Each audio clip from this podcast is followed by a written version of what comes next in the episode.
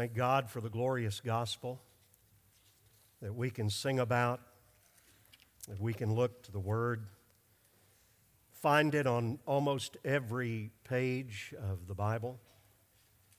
So grateful that we can do that. We're going to begin with prayer, and uh, as the choir and orchestra uh, leave the loft, I, I just want to say thank you guys. I really appreciate your hard work, your diligence to come and bless us. And we're glad that you're back together after the summer break. And uh, we'll be at least, uh, I think, once a month is what we shoot for.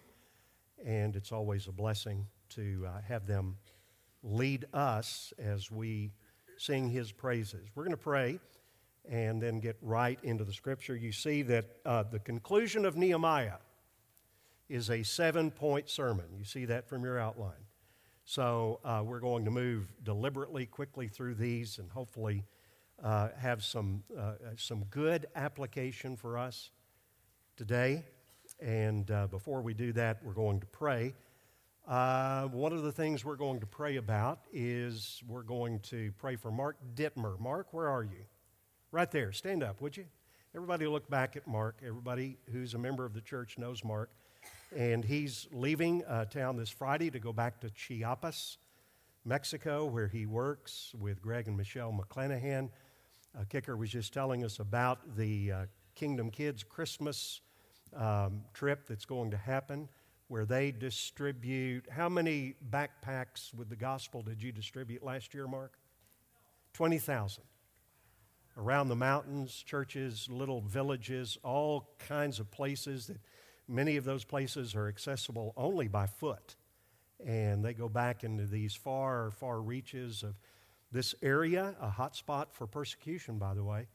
And so we want to pray for Mark, thank him for his time here, helping his family with the passing of his brother. And so we want to pray for him, pray for ourselves today. Father, we thank you that uh, we have just been singing about the, uh, the, the wonder of your blood spilt for us. And about how that uh, as we approach the grave, I was thinking of that last verse. We don't sing it often, but uh, when we come to that place, we will still be singing, those of us who know you. And uh, we look forward to that day. Uh, and until that day, we pray that you might guide us by your word and by your Holy Spirit to live out the implications of what we have been saved from and what we have been saved for. Lord, we pray for Mark, our dear brother, as he goes back today and as he rejoins the team there in Chiapas and gets ready for the Kingdom Kids distribution this year. And I pray that you would give him God speed as he goes and safety as he travels, but more than that, fill him with your spirit and help him as he does the incredible work that he does there. And we just love him and appreciate him and thank you that you are going to go with him. Now, Father, as we come to this passage in Nehemiah, the last part of the book of Nehemiah, uh, that you would uh, help us to gain wisdom and instruction, that we would respond to what you tell us to do. We pray this in Jesus' name. Amen. For some of you haven't been with us in this study of Ezra, Esther, and Nehemiah, as we've come through Nehemiah, and particularly starting with chapter 10 and then coming back to chapter 13, we've been talking about spiritual faithfulness. And I just want to pose a question. I'll be posing several questions for us today, but why is spiritual faithfulness such a big deal? Now, I'll ask uh, another question that is related. Why is spiritual defection so hurtful? I think sometimes we read a passage like this and we see that it happened a long time ago, and we don't bring it up to date. We don't apply it to ourselves and ask ourselves the question why is it so important that I be faithful spiritually to my Lord and Savior Jesus Christ? Why is it that when I defect, which I do on a regular basis, why is it so hurtful? Now, obviously, we're going to read through this passage as we come to each of the points. We're not going to read the entire passage beforehand. And you're going to see that it has a very specific application to marriage, to the marriage relationship. But this last section has a much broader application to the entire reality. Its message is the same as the Apostle Paul's. Don't be unequally yoked with unbelievers. And I, could have stopped there. We'll look at this passage several times during the morning, during this sermon. But let's go on. Why?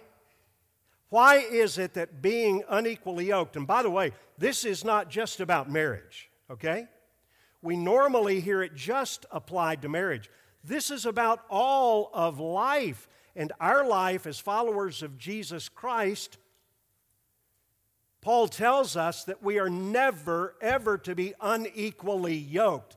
That does not mean to not have relationships with non believers, it means to come into a close, intimate relationship, a yoked relationship. And he gives several reasons that I, I think it's just good that we remind ourselves of. He says, For what partnership? Look at the words that he's using. These are all highly relational words. What partnership has righteousness with lawlessness? Hey, just, just for fun, plug that into your marriage relationship. What partnership has righteousness with lawlessness into your own life? Or what, here's another relational word, what fellowship has light with darkness? What, here's another relational word, accord has Christ with the devil, Belial? Or what portion does a believer share with an unbeliever? What agreement has the temple of God with idols? Those are all rhetorical questions. What's the intended answer? None.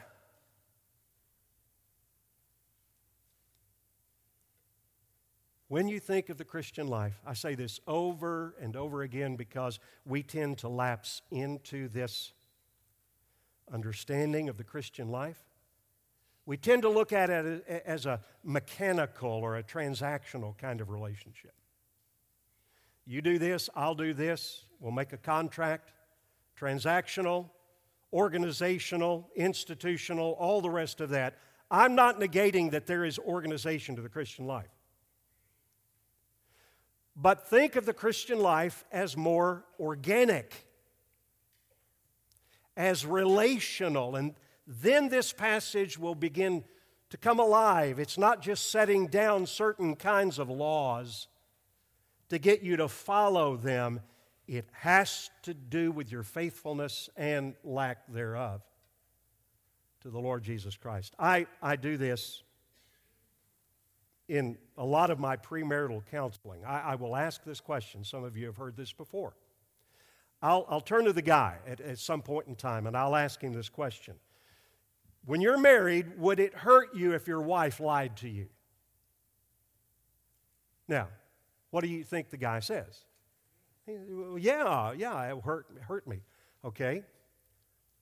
Would it hurt you more or less if your wife was unfaithful to you? What is always the answer? Well, yeah. I said, why? You know, a lot of people think that all the commandments are just kind of the same. Why? Because it has to do not just with the keeping of certain commands, it has to do with a relationship.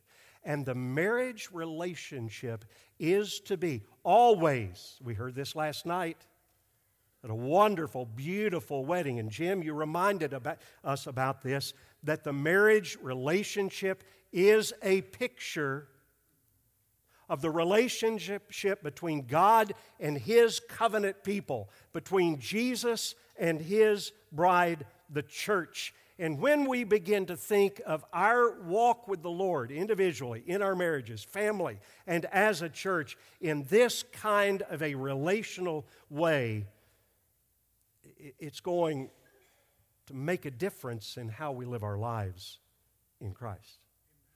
Now, we're, we're going to walk through this passage. If you haven't read this recently, um, and if you just read it all in one setting, I, I think you would come away with the same thought I did when I read it, the entire 13th chapter, because it is a, it, it is a solid, sound rebuke. And there are some who would read this last section particularly. You might be thinking, what a downer. It's just the opposite. I think this is, this is a perfect end to the book of Nehemiah. One of the reasons I think that is because God inspired it and He made it the end of Nehemiah, so therefore it really is perfect. But when you begin to consider what it's about, first of all, here's why I think it's, it, it, it's a great ending to the book of Nehemiah it's reality. The entire 13th chapter is a picture of defection. And you'll remember some things. Nothing stays still, and that's true of your Christian life. It's the nature of a fire to go out. And that's why you have to keep it stoked. Jesus said, Follow me. I shared this with you a couple of weeks ago. I'll remind it, uh, remind you of it right now, today. For those of you who have not been here, I'll tell you about it. Jesus said, Follow me. And there's no standing still. Because if you stand still, you're going to be in trouble. I remember Psalm 1, verse 1. Blessed is the man who, doesn't allow sin to come up beside him as he's walking. He, he knows what to do, he knows to reject that automatically. But if you begin to walk in the counsel of the wicked, then pretty soon you might get interested and you might stop and stand still in the way of sinners. And finally, you'll be sitting in the seat of scoffers or the scornful.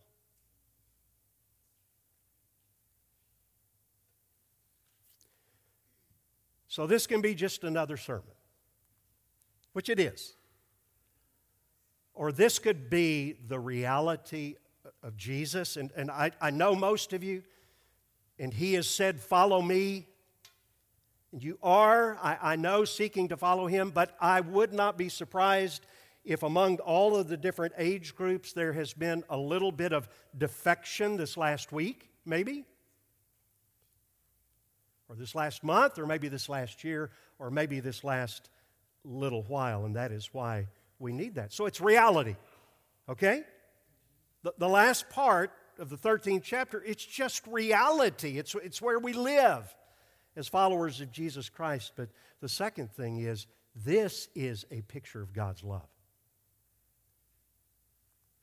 Revelation chapter 3 says this, and Jesus was talking to a church. He, he loved this church, the church of Laodicea. He said, I know your works. And, and let, me, let me share something with you. He said, I know that you're neither hot nor cold. Now, he says a lot of things between these two verses.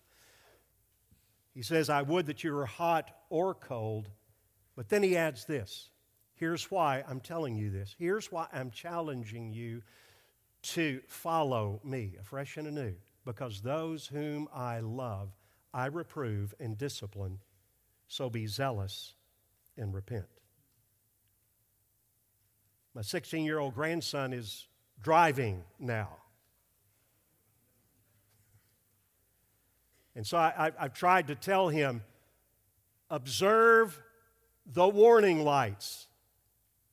If a warning light comes on in the car, then observe it. So he, he has, he's told me that's observing. And so we were going to take the car that he's driving out of, out of town on a, the, the guys' weekend, the, the father son camp out this last weekend. And so he, he said, uh, Pops, the, the warning light has come on, the tire pressure is low. I said, okay, let's get the gauge and let's go. Oh, here's the, this tire is pretty low. Let's look at it. And there was a shank, not a nail, a shank about this, this wide in the middle of the tread. So I took it down to the shop. I said, can you fix it? He said, well, we'll look at it. Picked it up, it had a new tire on it. He said, it's a good thing you didn't take it out of town because it was a shank about this long and the end of the shank was rubbing against the, the wall of the tire, the, the, the, the tread, the, the, the metal. And he said, if you'd been out on the highway, chances are it would have rubbed through And, and you could have had a really bad experience.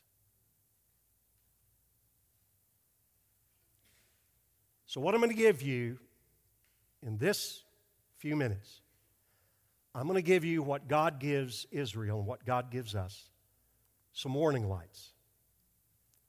Specifically, because this passage, again, it's about a broad kind of a, a spectrum, but it is specifically about marriage. It really is. And so I'm going to give you about six warning lights that happen when God's people, and I'm going to narrow it down, there are a lot of non believers who do this, obviously. But when God's people do not hold marriage in high esteem, in honor, there will be certain things that will happen. And Nehemiah finishes out his book by talking about those things.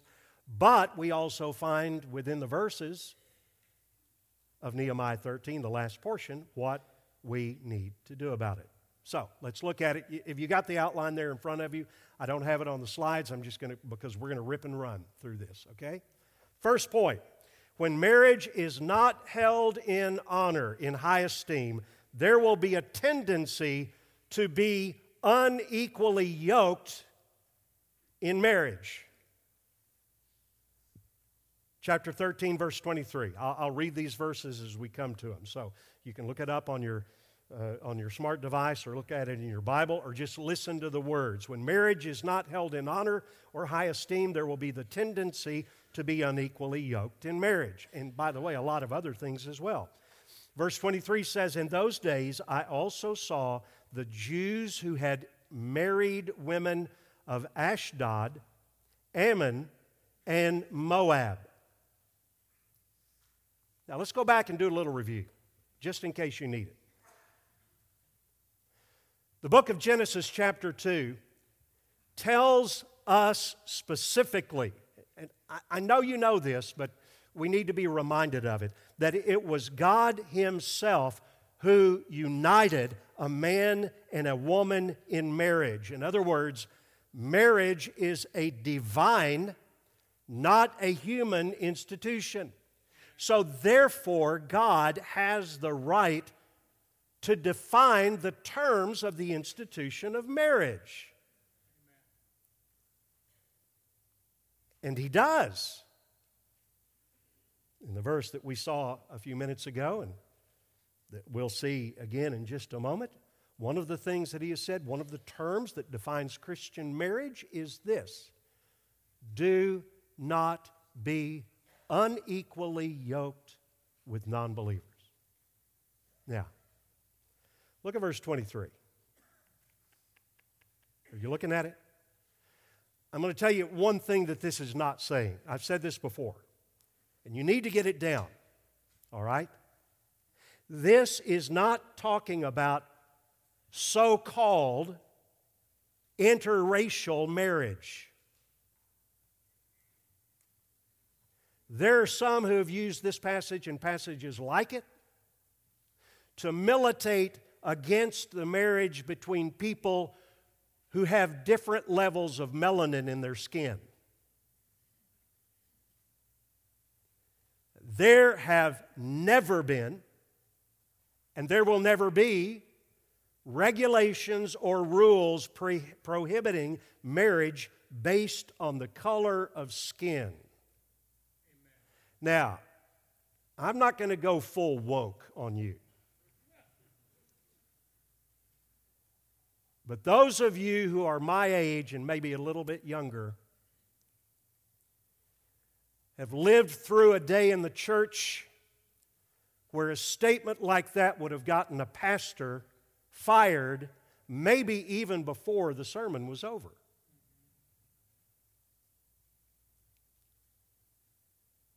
It's not what it's talking about. Unequally yoked is not a racial issue, it is a faithfulness to Christ issue.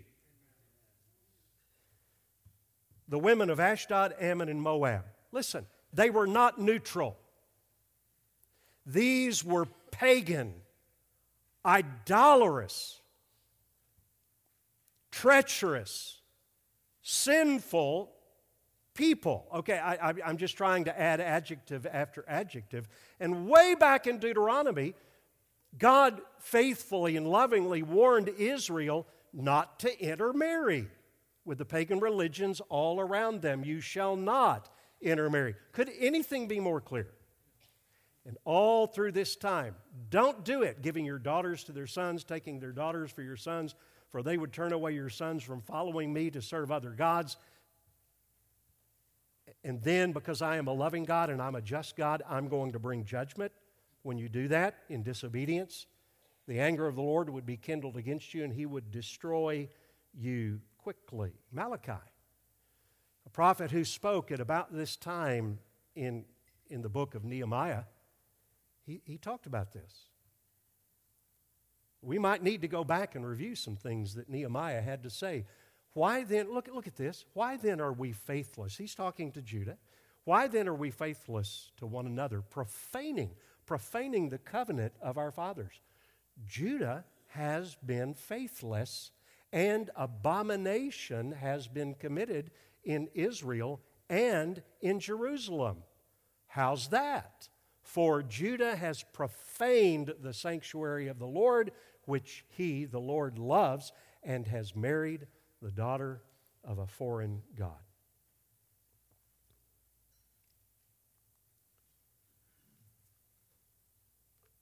And we're going to say more about this, but when you and I do not hold firmly to what God has revealed for us to do in terms of marriage, if we don't high, hold high, in high esteem, in honor, the marriage covenant,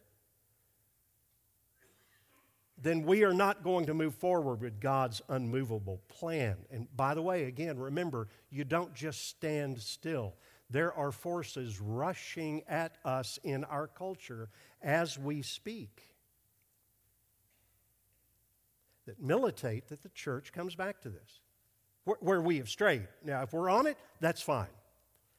But a lot of churches have strayed from this. Now, I know some well meaning person will say, okay, we, we're raising a generation of young people, and hey, Pastor, I hear what you're saying, and that sounds good, but you can't control who you fall in love with. Is that fair? I'm not negating that. But you can control who you hang out with. Because, and I'll put a parenthesis here, unless you are going to have an arranged marriage, you do know we've got several of those in within our church family, which, as I've heard those things described, I, I'm not so sure that's not a pretty good idea. I'm serious, not just well, you're trying to protect your children. I, so, but unless you're going to have an, uh, an arranged marriage, you're going to marry who you hang out with. And so just be careful and take this into account. Please, please, please. Okay, second thing. Told you we're going to rip and run. Second thing, when marriage is not held in honor, in high esteem, children will be, watch this, more conversant with the world's theology and philosophy than with God's word. Wow. Is that really in here? Yeah, look at verse 24 and half of their children spoke the language of Ashdod. This is shocking. And they could not speak the language of Judah, but only the language of each people. Did you know that the world has its own theologies?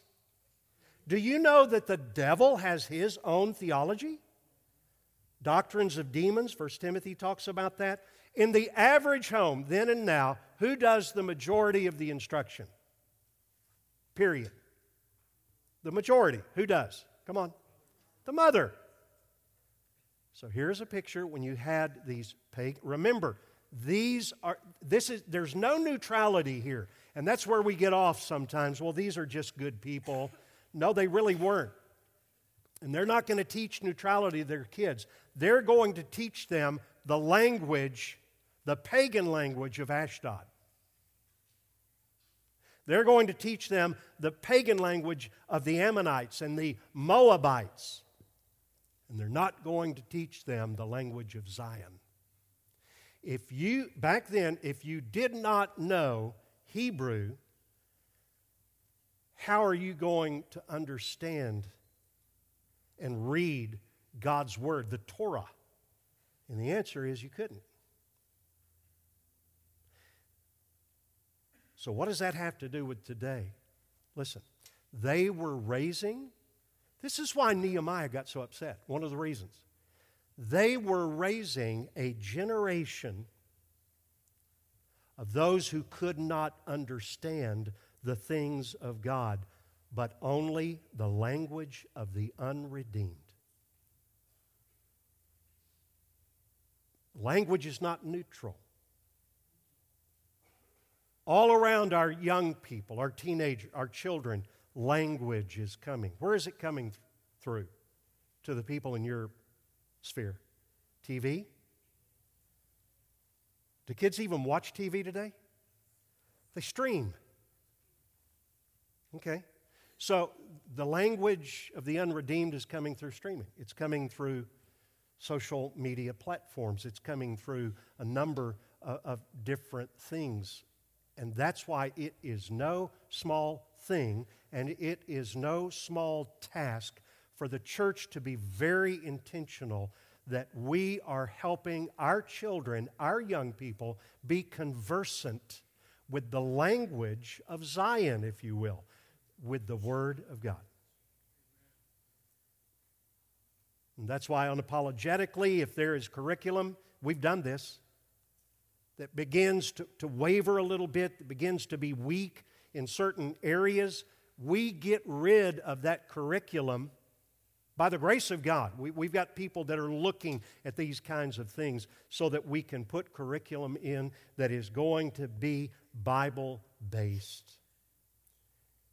But ultimately, it doesn't start here at Heritage Baptist Church. Where does it start? In the home. In the teaching of our children. Uh, we, we made a quick trip to Little Rock this weekend, found out it was Grandparents' Day for our youngest grandson, Blake. And so we went over on Friday morning, had a wonderful lunch with him at school of school pizza.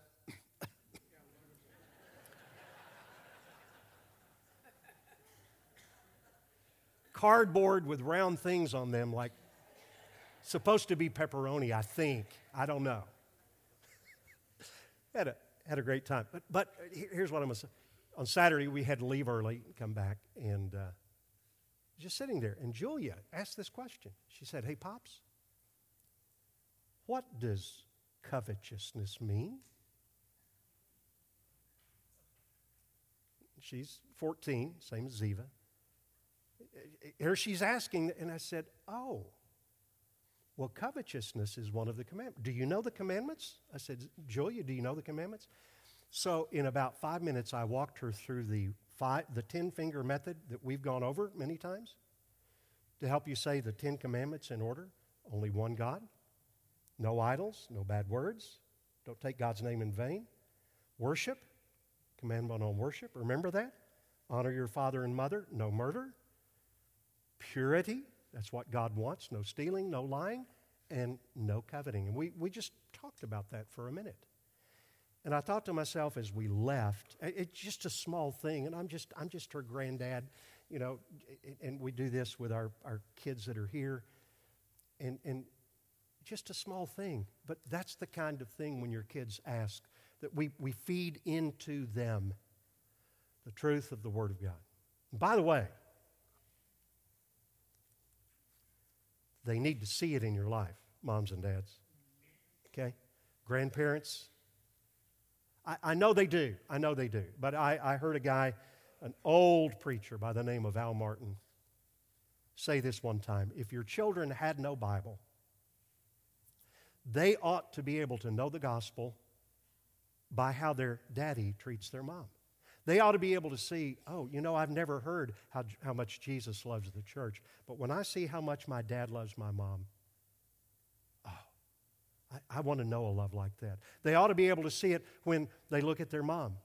Oh, I've never heard about how the church is to line up with and obey and submit to, to the Lord Jesus Christ. But I watch my mom work with my dad, and I see that as an example, and I want to be a part of that.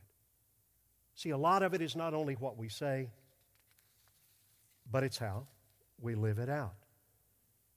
Third point.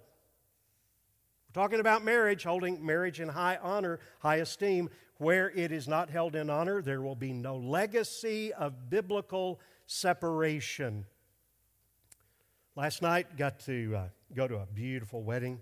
Jim Jackson officiated, and, and I, I just so appreciated what he was telling the, the young couple, and, and, and we do this in probably all of our ceremonies. He was going through the marriage vow, and he was talking about no compromise. There's no compromise.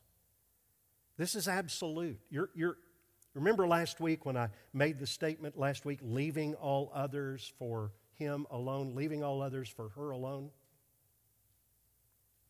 That's what the call to follow Jesus Christ is about. Again, going back to 2 Corinthians a little bit further along, therefore go out from their midst. Can you believe that's in the New Testament? Quoted from the Old, and be separate from them, says the Lord, and touch no unclean thing. Then I will welcome you. Separation is an important thing, and not compromising. Now, that's going to be a, a lived out, you're going to have to flesh that out on your own, but just make a commitment not to compromise with separating from the world and from sin. You may think you're going to win when you compromise. You can't win when you compromise with sin. Okay. D- did you hear what I said? I think it was Chuck Swindoll when I was studying, told a really cute story that illustrates the reality. You cannot win when you compromise with sin. It was about a guy that was hunting for bear, and he came upon a bear, raised his rifle. The bear saw him. He said, Whoa, whoa, wait, wait just a minute. It was talking bear, okay. he said, Hey, wait, wait just a minute. Uh, let's talk about this. He said, well, what, what, what, is your, what is your purpose here today, Mr. Hunter? He said, Well, I, I want a fur coat. I'm looking for a fur coat that I can wrap myself in. And the bear said, Well, you know what? I'm looking for a full stomach. Let's sit down and talk about it and see if we can compromise. Well, in about 30 minutes, the compromise was reached. The bear walked away with a full stomach, and the man had his fur coat.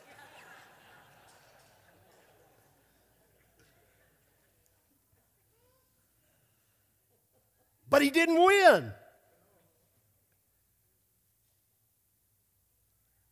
I'm old, but I, am still learning that you can't compromise with sin.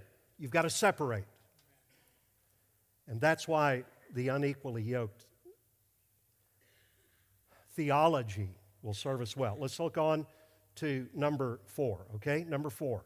When marriage is not held in honor, oh, this is, they didn't learn from history. Here, Nehemiah is going to give them a historical lesson that they can learn from. They all know this story. When marriage is not in, held in honor, future generations will likely experience destruction. I added a couple of words to that after I wrote the outline destruction, dissolution, and degradation. And if you don't know those words, just look them up. Destruction, dissolution, to dissolve, and degra- de- degradation, to degrade. Nehemiah goes back to the story of Solomon in verse 26. Look at this. Did not Solomon, king of Israel, sin on account of such women? By the way, does anybody remember how many foreign women he married? 700. And he had 300 concubines. Among the many nations, there was no king like him. He was beloved by his God. God made him king over all Israel. Nevertheless, foreign women made even him to sin. Okay, I, I talk about, you know, when separation and unequally yoked a lot with our young people. Solomon was old enough to know better. So come on, older people, oldest people. Don't think it can't happen to you. And it says Solomon fell away. He, he, uh, oh, it's just horrible. He started worshiping gods, built monuments to gods that celebrated the murder of children, redefining marriage. I thought, oh my, that's pretty contemporary.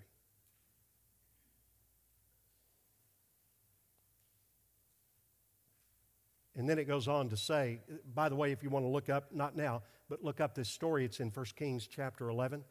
God came to him and said, Because you've done this, Solomon, this is why the application of this future generations will likely experience destruction, dissolution, and degradation. He said, Not in your lifetime, but in your son's lifetime, the kingdom is going to be torn in two. And you see the mess that happened under the two kingdom system. Number five, when marriage is not held in high esteem and honor, perversion will be normalized. Then institutionalized. Then codified into law. Verses 27 and 28. Sin is never benign. Shall we then listen to you and do all this great evil? Now, look, notice what he calls this great evil and act treacherously against our God by marrying foreign women. This was not a small thing. One of the sons of Jehoiada, the son of Eliashib, the high priest, was the son in law of Sanballat the Horonite. Therefore, I chased him from me. It's great evil. Going back to the book of Malachi, chapter 2 again, a little bit later on from the verse we read a few moments ago. You have wearied the Lord with your words, but you say, How have we wearied him? By saying, Everyone who does evil is good in the sight of the Lord, and he delights in him. And when marriage is not held in honor, evil, the perversion of marriage. That's, that's why in our documents we have a statement on the sanctity of marriage. So it'll be clear to those who come into the life of the church and who look us up online or whatever the case may be that we're seeking, humbly, humbly seeking to, to have the Word of God direct our thoughts about this because it is no small things. I, I can't remember who said this, but it was in one of the commentaries or, or wherever I read it, it was a great way, a great turn uh, of a phrase. Fallacies don't cease to be fallacies because they co- become fashions. Number six, when marriage is not held in honor, there will be an indifference to true worship. Verse 29 Remember them, O my God, because they have desecrated the priesthood and the covenant of the priesthood and the Levites. You say, well, now wait, wait, wait. Isn't, isn't marriage a private thing? And, and again, I'm going to refer back to the, to the ceremony last night. Jim, thank you. Thank you for pointing out something that if you just go to any regular secular wedding ceremony, they're never going to say this. Jim did last night. He said, It's not just you two there's always a third person in the marriage, and that is the Lord Jesus Christ. It's not just a private matter. God is witness. Do you see it right here? The Lord has witnessed your marriage. He's taking note of your marriage. Are you holding it in high honor? Are you treating your marriage like it is you and your spouse and God? And it's a holy triangle. By the way, what happens when that is not done? I see it in the life of the church all too often. Now, I, I, I, know this is speaking of the men, there's an application for the women, but Peter wrote it to the men for a reason. He says, Likewise, husbands, live with your wives according to knowledge or in an understanding way, showing honor to the woman as the weaker vessel. Stop there. What in the world does the weaker vessel mean?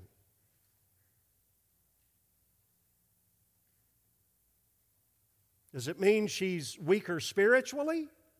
I don't think so. Intellectually? really? I know some of you guys and your wives. Uh, that's not the case. No, no, no. Uh-uh. Physically. Oh, okay, well, maybe we can argue that. She's weaker physically. We're not talking about curling 50 pounds. Watch a woman's physical endurance. Status and position? No. The weaker vessel here means that she is vulnerable and she is valuable. Heard the illustration once that she's like a fine piece of china and not a styrofoam cup. What do you do when you're finished with a styrofoam cup? Crumple it because you're a man. Throw it in the trash. What do you do with a fine piece of china? You handle it carefully. You do not put it in the dishwasher if you value your life.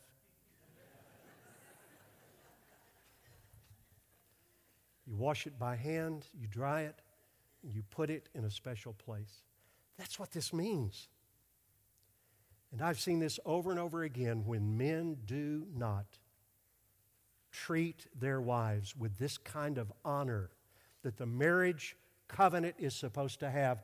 What is the outcome? Their prayers are hindered, their spiritual life suffers. And nine times out of ten, when I am aware of this kind of thing happening, they're gone. They're not even in church, let alone following the Lord. So that's the six points. Did we get to the last one? What are the appropriate responses to failure to hold marriage in high esteem? Let's read them, okay? Here's what you're supposed to do. And this is in verses 25, 28, and 30. And I confronted them. Listen carefully. I confronted them and cursed them and beat some of them and pulled out their hair. That's a good start. And I made them take an oath in the name of God, saying, You shall not. He made them take an oath, saying, You shall not give your daughters to their sons, or take their daughters for your sons, or for yourselves. And then we've already read this one of the sons of Jehoiada the son of Eliashib, the high priest, was the son in law of Sanballat the Horonite. He, he's the high priest's grandson. I chased him away from me. And then the last thing he did, he said, I cleansed them from every foreign, everything foreign, and I established the duties of the priest and the Levites, each in his work. You know, if, if you read something like that in the language, we bring it up and we pack it into what we experience a lot of times you're not going to get what, what, what the author really means about this. What, what it is saying is Nehemiah confronted not only the sin, but the sinner. He chased out sin and the sinner.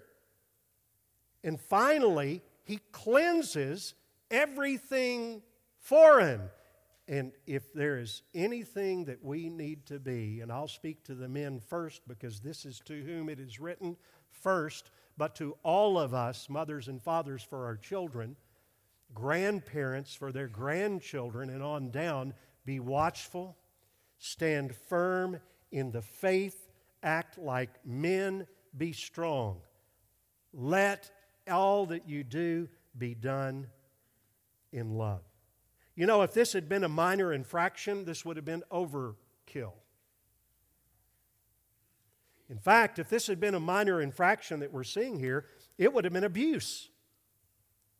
Like when, when a kid knocks over milk at the dinner table by accident and the parents explode, it's World War III. That's overkill. It's also not as a certain preacher, wow, I read how he exposited this. He made it about, seriously, he made it about the people obeying and submitting to his authority, and that the leaders had authority to punch out anybody who didn't submit. That is an abuse, and that's an abuse of Scripture. This, listen to me, this was not a carnal outburst. When it says he cursed them, this was not profanity. He was referring back to Deuteronomy 28 and calling down if you're going to disobey, then these are the curses that God will bring on you. He was lovingly warning them, church. Plucking out beards and hair, shaving them off, was a way in the ancient world of showing shame. Nehemiah was trying to get them to see that what they were doing was incredibly shameful. This was a reasoned, great, zealous stand against a great, defiant, open sin in the camp.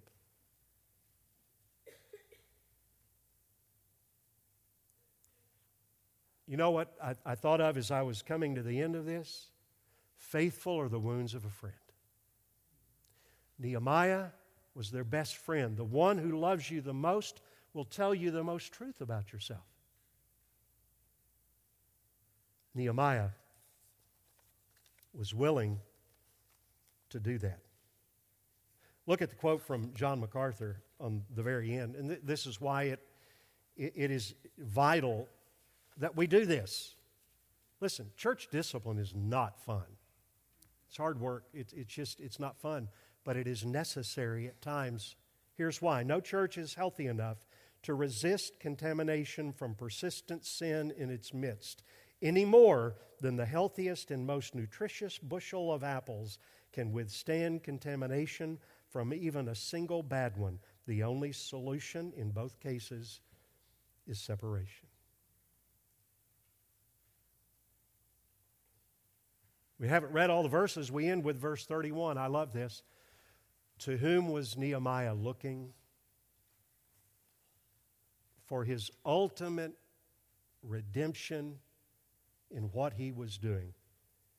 I provided for the wood offering at appointed times and for the first fruits. Now listen to this. Remember me, oh my God, for good. Huh. Who else said, Remember me? Jesus, when you come into your kingdom, remember me. What did the thief bring to offer Jesus? Nothing. Nothing but a sin. If you're here today and you've heard all of this and you realize, well, how, how do I pull that off? Well, you become a follower of Christ. If you're a child of God, you are born again by the Spirit of God. You have the Holy Spirit. And you can begin progressively, progressive sanctification, to begin to live this kind of thing out. But it has a starting place. And the starting place is right where Nehemiah says, Remember me, O my Lord, for good. Not for the good that I did, but ultimately remember me for good. For those of us who know the Lord, the upshot, the story of Nehemiah, rededication, defection, a call back to rededication, is to take the truths all of the things that are problem, apply the solution that God gives us, and continue by the power of the Spirit and the Word to walk with Him. Father, I thank you that you do give us your Word. It speaks to us. I pray that uh, anything that I have said that is in any way distracted from your truth would be put aside. Uh, people would be discerning. And I pray that your word, by the power of your Holy Spirit, would, would, would impact lives. First of all, those who do not know you as Savior and Lord. Grant them repentance, Father. Grant them faith. They might see the Savior. They might see their own sin. And Jesus and his death on the cross as payment for sin. I pray that they would come into a life altering relationship with you, the living God, through faith in Jesus Christ. For those of us who know you, uh, Lord, I pray that you would help us to hold marriage and the marriage covenant in the highest regard, the highest of honor, the highest esteem, so that we can honor you and be a blessing not only to ourselves, but also to the generations to come. Now, Father, help us as we respond to your word. I pray this in Jesus' name. Amen.